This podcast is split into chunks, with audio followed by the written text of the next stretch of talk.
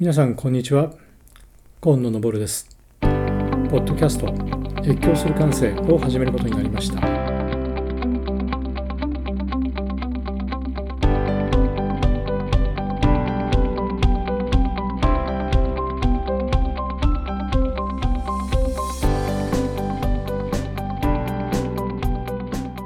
今コロナとともに世界でそしてあらゆる領域で変化が加速しています。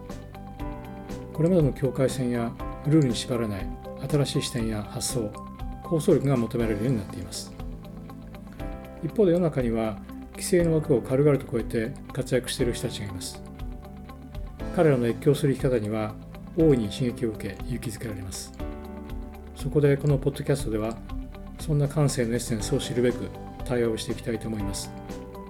ありきたりのストーリーを超えていく彼らの越境する感性は一体何を目指し未来にどんなシナリオを描いているのでしょうか。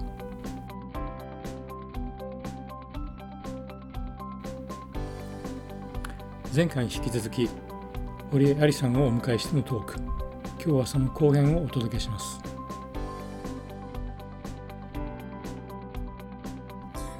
このシリコンバレーで活躍されてるっていうとですねああのアメリカ生まれのね女性だななんてそういうイメージもあるかと思うんですが実はあの堀江さんはあの日本生まれというか広島県生まれですよね。もっとあのう、ま、元日本人ですっていうふうに紹介されると皆さん笑ってますね。はい、であのそういう方がね要するに夢を抱いておそらく日本ではできなかったかもしれないけどもそういういろいろなそのコミュニケーションの可能性があるシリコンバレーに行って花が咲いたっていう失礼ですけども、えー、そこが非常にこうマッチしたんですよね？そうですね。あの、まあ、17の時に1年だけの留学に出て、えー、帰ってきた時に、あの、一番心に残ってますのが、あの、やりたいって言ったら、いいよ、やっておいで。自分のリスクでやっておいでって言われたのがすごく嬉しかったのを覚えてます。で、私がまあ留学したいみたいなことを言った時に、いろんな、まあ、あの、まあ、親戚なりが、いやもう高校生だからやめた方がいいんじゃないかとか大学に行ってからにすればいいんじゃないかっていうあの聞いてもないのにいろいろアドバイスを受けてそれでどんどん悩むわけですよね。でも人生の中にはやりたいと思ったら自分でやりたいと思ったらそれだけで十分なことってあっていいと思うしあるべきだと思うしその多数決で全部決めてたらなんかしょうもないものになっちゃうんじゃないかなっていうのがあるので人生の中には、まあ、自分でやりたいんだからやりたいんですっていうのが、まあ、あっていいんじゃないかと。それがちょっと私が、まああのまあ、17まで18まで日本に行った時にはその環境じゃなかったものでアメリカに行った時に、まあ、今でもそうですけどやらせてもらう。Try, try yourself っていうのがやっぱり一番大きかったですね。でそれがあるっていうのがまずアメリカで大きいこととシリコンバレーで言うとあの try yourself 以上にできなかったら、できるようにしてあげるよ。一緒にしてあげるよ。No problem. You can do it っていうのがね、過剰なんですよね。だから現実がなんか時々分かんなくなるんです。夢か現実か分からなくなるぐらい、あの、かなりポジティブなんですけども、やはりできるんじゃないかと思うからこそ、できるやり方っていうのも、まあ、見出せるんでしょうね。この2つが大きいんじゃないかなと思います。はい。素晴らしいですね。あのでまあすごいんですけどそれでもまだアメリカにも女性へのシーリングっていうのは残ってますよね。そのあたりは今この10年間ぐらいあのウェイメンズスタートアップルラブをなさってる中で変わってきました？えー、変わってきてると思います。あの、オメスターラップラブを始めて、この、まあ、あの、この5年この3年でもすごく加速してるように思います。ただ、あの、意識的な革命はすごいできてます。で、女性自体も自信を持ってこれはおかしいっていうことを言い、その仲間を見つけ、それが、まあ、MeToo でもう見られるように世界中に広がっていますと。ただ、次のステップっていうのが、その女性が女性のためにって騒いでも社会は変わらなくて、あの、やっぱりそういう経済的なところ、パワーですね。それを握っている男性が本当に理解できるところまで、社会として動かないと、結果としてシステム、お金、インフルエンス、この3つが動かないと、ただのノイズでしかないんですね。そういう意味で、その女性のシーリングはまだあるかといえば、まだまだまだあります。で、音は、まあ、ノイズですね。音っていうか、まあ、騒ぎですね。いろんなコンテンツとしては出ています。なので、ここで、まあ、だいぶ良くなったよねって言って、ペダルを外してはいけないと思います。今、環境問題だとかですね、例えばあの今度のコロナもそうなんですけども、なかなかあの、えー、国がですね、あの積極的に、えー、状況を改善できたりとか、あまりしていませんし、あと、企業も業績が悪くなったりして、なかなかこう変化に思い切って舵切れないというのをこう日本なんかでも観察するんですけども、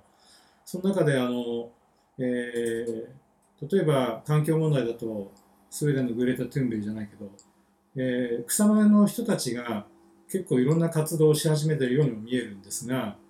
そうするとこう女性起業家のような人たちっていうのは、これからの世界を変えていく上での一つのこう、まあ、先頭に立っているっていうふうに見ることできるんでしょうか？そうですね。あの、まあ、女性っていうのは、あの、世界すべての人類って女性から出てきたものなので、生まれてきたものなので、そういう意味で DNA で DNA の上で、やはりその、人、あるいはコミュニティっていうところで切実にその危機感を感じてると思うんですね。でそういう意味でも、もっともっとその、あの、政治家として活躍してほしいですし、そのインフルエンスがあるところに入っていく。で、その環境問題とかっていうのも、確かにその女性ものリーダーもあのたくさんいるんですが、あの環境問題と一緒で、あの、サイエンティフィックファクト、データは出ているにもかかわらず、まだ人が動かない。それは女性問題もいくらデータを積み上げても人が動かない。全く一緒の問題なんですよね。なので、やはりそのこれから女性っていう女性が活躍し、環境汚染とかそういった世界的な問題を解決する方向としては合ってるんですけども、結局男性が何をするかっていう会話が少なすぎると思うんですよね。あの男性が悪者じゃないんです。男性がそのパートナーなんですけども、どうもちょっとこうね、女性問題は女性にもっと頑張ってもらえばいいんだっていうふうに女性にこうセミナー行かせるんですけどもいやそれもそうなんですけど根本的な問題っていうのはそのお給料の差がねまだまだあの賃金のギャップがあるとかそのポジションを譲らない男性がいるからポジションがないわけだったりとか、まあ、マネジメント自体が男性でなかなか女性らしいそのリーダーシップっていうのが男性リーダーシップマスキュランスタイルとかオーソリテイティブ的なリーダーシップに慣れてるので女性のリーダーシップに自信を持てないとか。やっぱりその男性がじゃあ何をできるのか何をするのかっていうところが、まあ、次の段階としてこうもっともっと活発になっていいんじゃないかなと思いますね。そこがないと変化ないですしお金が動かなければ何も起こらないですから。まさにそこら辺がテーマになりますね。はい。あの例えば役員の何パーセントが女性になるべきだとかっていう話は聞きますけれど、実際に役員の数はそんなに変わらないでしょうから、女性の役員を増やせば男性の役員は減りますから、そんなにみんな譲らないと思うんですよね。ですから、総論賛成でぜひ女性役員をとみんなが言うでしょうけども、じゃあ誰が抜けるって言った時に多分手を挙げる人はいないだろうという、半分冗談みたいなことがマジにあるわけですけれども。うん、でまあそのままでは多分あのだんだん未来に対して期待できなくなってきてるというのも、まあ、事実だと思います。それであのさっきですねあのシリコンバレーに行くとすごく周囲から応援されるとかで夢と現実の境目がなくなってきているとかいうようなあの話を聞いたんですがそこら辺どういうふうにあの自分らしさを保ってらっしゃるんですか？そうですね。自分らしさですか、うん、要するに見えてる自分が本当なのかそうじゃない自分が本当なのかそれともそれは関係ないのかあの自分というものがもっと成長していくのかそういうのはどういうどういうふうにアリさんの中では起きているんでしょうか、うん2つあると思うんですけど、1つはあの結果ですね。結果出してうんどんだっていうところしかないので、あのシリコンバレーでは。もちろん夢を大きく語り大きなことを言ってもいいんですけど、それはそのいろんな人を引きつけたり、その勢いをまあつけたり、そういった意味でもあの効果的ではあるんですけども、短期戦の中で、まあ、お金がない時間がないっていう中にあの結果を出すっていうもうなんて言うんですかねヒマラヤの頂上に1週間で登って帰ってこいとその間ずっと「I'm OK」って笑ってろっていうようなものがスタートアップなので イリュージョンだけではダメなわけですよね。その間笑ってないといけない。その間元気じゃないといけない。その間、あ本当はもっと1ヶ月でもかかる。まあ1ヶ月もかからないかもしれないです。現実の話ね。でも10分の1の時間でその10倍の結果を出せっていうことをするわけですから、まあ、そこ、その結果でしかないので、あの、そこができてるかできてないかで自分の、まあ自分を、まあメジャー、しっかりこう、なんで、グラウンドって英語では言いますけど、まあ、地に足がついているのかっていうチェックが入ると思いますね。で、あとアメリカで、まあ、日本と違って、あの、アメリカの方が盛んなのが、そのメンターシップとかアドバイザーとか、で、お願いすると受けてくれる人もたくさんいますし、まあ、シリコンバレーっていう、まあ、場所はですね、とにかく層が厚い。だから、表向きシリコンバレーがやってるピッチイベントとかを日本で同じようにすれば、日本がシリコンバレーになるのかって言ったら大きな間違いで、やっぱりその何十年っていう、その血を吐くような思い、01のところをして、会社を作ってエキジットした人たちが今アドバイザーとして入って、あの本読んで言ってるだけではなくて実際にその血を吐いた経験をベースにやっぱり人を育ててくれてるっていうその層の厚さっていうのはやっぱりシリコンバレーの底力だし結局そこがオテンティシティなんだと思うんですねシリコンバレーの。でまあその結果で見るところで2つ目はその、まあ、自己管理っていう言葉がありますけどもその自分に合ったマインドセットの、えー、整え方ですねそれはすごく気をつけてます。あのシリコンバレー実はあの自殺する人がとても多くって離婚率もすごく高いんですね。で表向きとってもその明るくてあの夢に満ちた街、まあ、地域であるんですが実際は本当にそのドロドロした世界がありましてまあ、あの、情報盗んだりとか、裏切ったりとか、詐欺曲がりの投資家もいたりとか、まあ、いろんなことがあるわけですよね。だから、その中でも、あの、自分のインスピレーション高く、チームを、まあ、引っ張っていき、またそういった成功された方々からも支援を受けるために自分をどうやってそのアピールしていくかっていうセルフブランディング、セルフコントロール。でなおかつ、オーテンティックに自分の心の底からこれだけ私は望んでるんだっていう口先だけではないそのエネルギーというかパッション。シリコンバレーパッションパッションって言いますね。それが伝わるところまで自分をこうメインテナンスするっていうのはすごく重要なんじゃないかなと思って気は使っています。はい。はい。ありがとうございます。あの、シリコンバレーの話とか、今みたいなお話を聞くと、なんか僕なんかの日常とは随分かけ離れてるようにも聞こえるんですけれども、一方で、あの、自分自身の中でもですね、さっきの僕もアジア人男性なので、えー、このままじゃどうもいかないだろうなと。で、あの、ピーター・ドラッカーっていう人が昔ですね、あの、アンテルプレナーっていう話ですね、アンテレプレナー社会がやってくるというような話をしていて、これはですね、えいわゆるスタートアップの人たちが頑張る社会じゃなくて、社会全体がこのアンテレプレナーシップを持つ、まあ、起業家社会っていうようなことを言ったわけですけども、まあ、徐々にそういう価値観の方に動いていって、今それがあの、まあ、その代表選手というか、えー、突端にいるのがアリさんのような方々かなとも思うんですけども、えー、まあ、僕自身もそうやって少し変化していきたいんですが、その時にですね、えー、僕の日常をどうやって変えたらいいのかなってちょっと思うんですが、えー、ちょっとプライベートじゃなくて結構なんですけども、日々の暮らしっていうのはどうなってるんでしょうか？100%スタートアップ、起業家なのか、えー、日常的にはどういうふうになさってますか？そうですね。あの、まあ、外から学ぶこと、その、まあ、情報だったり、えー外から刺激を受けることを、まあ、情報を集めるっていうところもありますけど、そういうところの割合と、自分で考える、自分でこうじゃないかってこう問いかける時間っていうのを必ず持つようにしています。で、毎日の生活っていうのは、例えばまあ子供がいたりとか、あの、いろいろありますよね。来る、私たちに押せ押し寄せてくる波はいくらでもあるわけですよね。で、日本人ってこう真面目なので来るものを全て丁寧にこう打ち返してるんですけど、それをしていると、その自分の実感っていう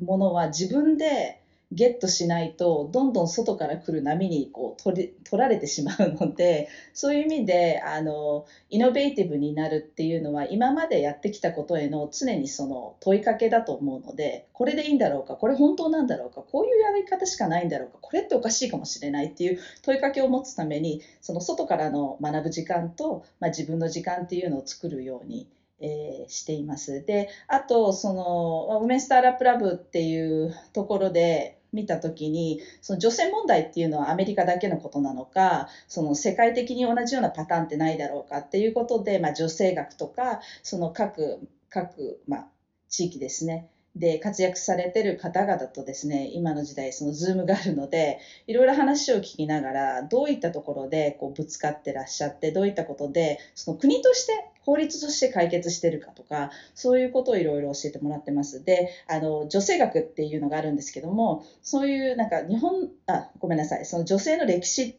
女性のアドバンスメントの歴史を見たときにですね、アメリカはその100年かかるうちのど真ん中、50年じゃないかって言われてて、その日本の今起こってる状況っていうのを見ると、日本大体20年ぐらい昔のアメリカなんですね、女性問題にすると。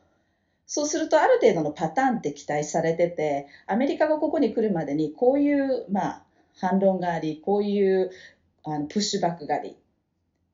でそういうあのもうすでにこうあのヨーロッパの方では越えてしまった山っていう のを見ながらそこから学んだりとか、まあ、なるべくその世界にこう手を伸ばしてあの教えてもらいながら問いかけるっていう、まあ、グローバリティのダイバーシティですね。女性だけっていう形じゃなくてあの、まあ、刺激を受けるっていうのを気をつけてやってます。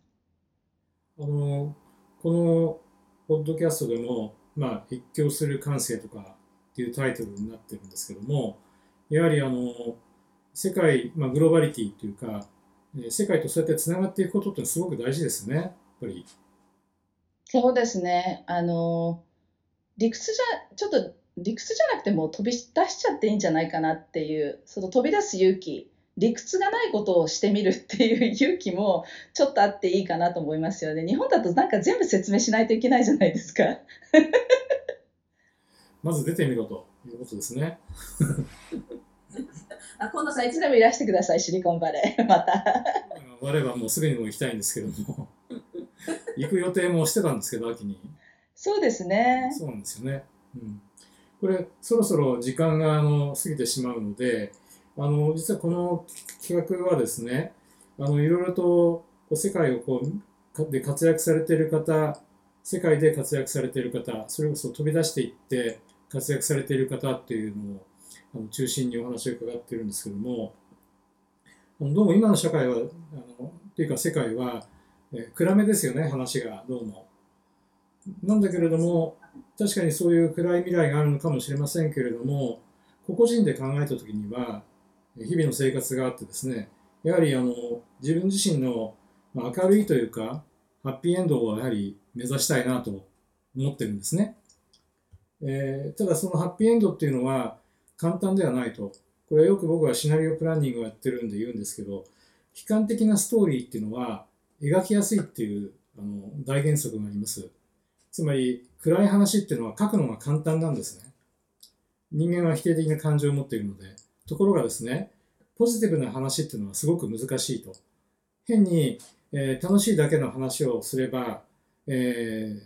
ーうん、それでどうしたのと言われちゃう。けれど、あその手があったのか、そんな未来があったのかというクリエイティブでハッピーエンディングなストーリーっていうのはとても難しいと言われています。で、えー、堀江さんはあの確実に僕はハッピーエンディングを目指してらっしゃると思うんですけども、えー、どんな未来を作りたいと思いますか？というのがこの最後のクエスチョンなんですけども、いかがですか？そうですね。あの、男性、女性って言わなくていい世の中になってほしいですね。えー、多分、その、女、男女っていう壁を越え、その私生活の中で女性がやらねばならないことが、あの、減り、で、グローバリティですね。世界いろんなところでチャンスが得られる世の中っていうのが、まあ、デジタルトランスフォーメーションの中で確実に来ると思っているのでそういう意味でもその一つ一つの国あるいは文化の中でリミテーションがある中他の国に行けば、まあ、自分らしい国も見つかるかもしれないわけですよね。そういう意味で、えーまあ、デジタルトランスフォーメーションデジタル化の中であの皆さんが自分らしい生き方自分らしいキャリアっていうのが作れる世の中になることを望んでます。で、その中に女性がのびのびと生活できるっていう社会があればなと思ってます。はい。えー、愛さん、えー、とっても楽しいお話ありがとうございました。えー、今日は大変いろいろなお話伺ったんですが、実はもうですね、時間が来てしまいました。ということで、あのー、今日は一旦ここでお話は、えー、終えたいと思うんですが、えー、ぜひですね、これからまたえー、コロナが終わったらですね、シリコンバレーに訪ねていきたいと思います。今日は本当にありがとうございました。そうですね、ありがとうございました。皆さんもあのコロナが終わったら、あのアメリカっていうところはついおお隣なので、いつでも遊びに来てください。シリコンバレーでお待ちしてます。ではまた。さて、今日の対話いかがでしたでしょうか？堀有さん、素晴らしかったですね。その感性は、ダイバーシティをさらに超えたグローバリティ、偏見や差別を包み込んで自分と他人の可能性を信じる生き方ではないかと思いましたそれではまた次回お目にかかりましょう